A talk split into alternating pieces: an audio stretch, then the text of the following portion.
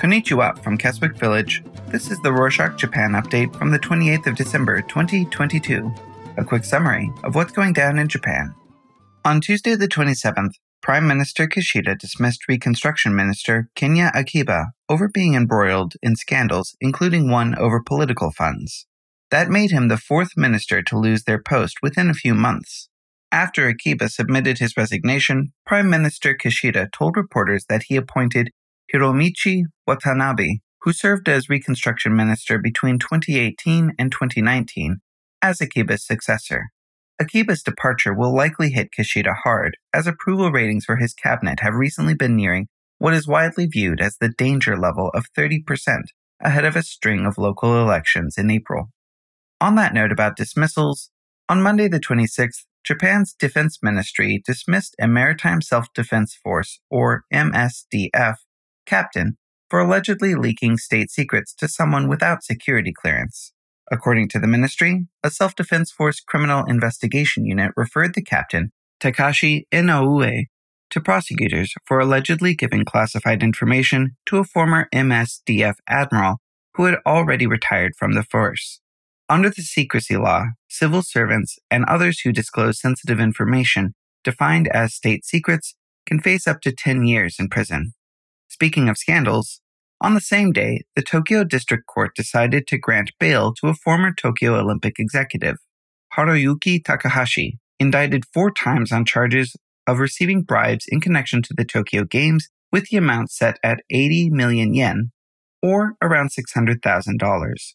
Recall that Takahashi was first arrested on the 17th of August and has been in police custody for more than four months in the widening scandal that has tarnished the image of last year's Olympics and Paralympics, Takahashi has been accused of accepting bribes in return for helping companies be selected as a sponsor or a marketing agent of the global event.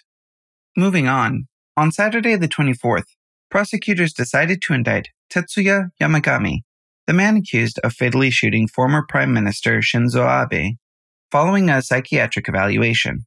The Nara District Prosecutor's Office earlier extended the detention of Tetsuya Yamagami to carefully examine whether he was mentally fit to withstand trial. His statements during the examination included those on how he made a firearm himself to shoot Abe, led the prosecutors to believe he was competent enough to be tried. Recall that Yamagami was arrested for murder after shooting Abe on the 8th of July during a campaign speech in the western city of Nara. Next up, more news on foreign affairs. Japanese Minister of Economy, Trade and Industry, Yasutoshi Nishimura, and Saudi Energy Minister Prince Abdulaziz bin Salman met for the Saudi Japanese Ministerial Dialogue for Energy in Riyadh on Sunday, the 25th. Nishimura's been visiting Saudi Arabia and Oman for discussions on the supply and stabilization of oil and liquefied natural gas. The two ministers agreed on the importance of collaboration between their countries for price stabilization. Saudi Arabia and Japan also signed a memorandum of cooperation in the fields of circular carbon economy, carbon recycling, clean hydrogen, and fuel ammonia. Also, government sources said on Tuesday the 27th that Japanese trading houses Mitsui, Itochu, and electricity firm JERA have broadly agreed with the government of Oman to import over 2 million tons of liquefied natural gas a year from the country. The deal came amid a global shortage of energy supply due to Russia's invasion of Ukraine. Prime Minister Kishida said on Tuesday, the 27th, that Japan will temporarily tighten border controls against travelers from China later this week as the number of new coronavirus cases has rapidly increased in the neighboring country.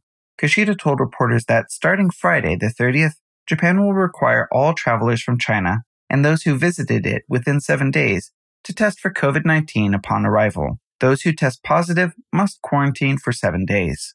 Speaking of China, Seko Hiroshige, the Secretary General for the ruling Liberal Democratic Party in the upper house, and Taiwanese President Tsai Ing-wen met on Wednesday, the 28th, in Taipei to discuss the security coordination amid China's threat.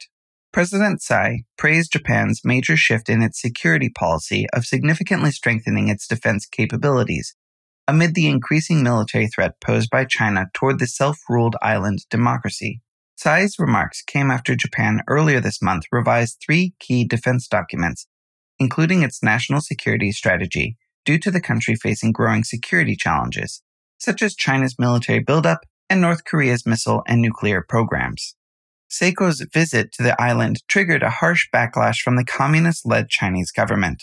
On the same day, Foreign Ministry spokesman Wang Wenbin said at a press conference in Beijing that the country urges Tokyo to remain by the One China principle, stop any form of official exchanges with the territory, and stop sending the wrong signals to independence and separatist forces in Taiwan. China regards Taiwan as a breakaway province and seeks to reunify with the mainland by force if necessary. The two have been governed separately since they split in 1949 due to civil war.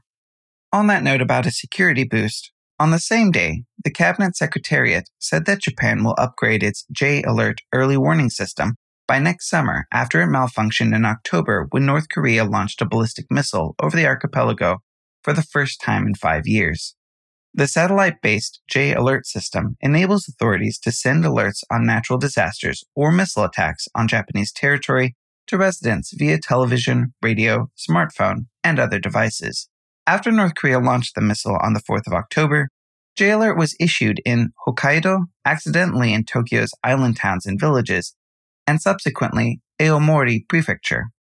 But the projectile flew above Aomori at almost the same time as when the warning was issued, making it nearly impossible for the public to evacuate in time had the missile struck. Apple's Japan branch was slapped with 14 billion yen, or $105 million, in additional taxes after authorities found bulk sales of iPhones and other items to foreign visitors were incorrectly exempted from the consumption tax. The Tokyo Regional Taxation Bureau found Apple Japan's approximately 140 billion yen tax exempt sales over two years through September 2021 were the result of fraudulent duty free purchases to be resold for commercial purposes. The Japanese Football Association, or JFA, has decided to keep the Japan manager Hajime Moriyasu, who led the Samurai Blue into the World Cup after seeing Japan come from behind to beat past World Cup champions Germany and Spain, topping a tough Group E in Qatar. Although Japan eventually fell short of its goal of playing its first World Cup quarterfinal, Moriyasu's leadership and personality were recognized.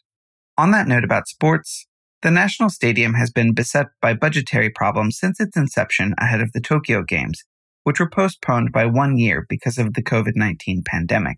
The Japan Sports Agency revealed on Wednesday, the 28th, that the Japanese public may continue paying up to around 1 billion yen, around $7 million, in annual maintenance costs for Tokyo's National Stadium after its planned privatization.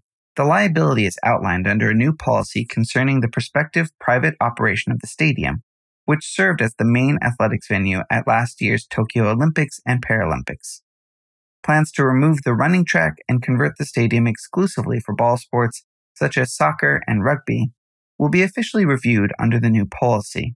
The track will remain in place for Tokyo's hosting of the 2025 World Athletics Championship. And that's it for this week. The end of the year is a great time to think back and think forward, something we are very focused on here at Rorshok. All these things we talk about each week. Why did they happen, and what consequences will they have? Thanks again for listening. May we all come together in 2023 in peace and in joy. Happy New Year! Mata ne!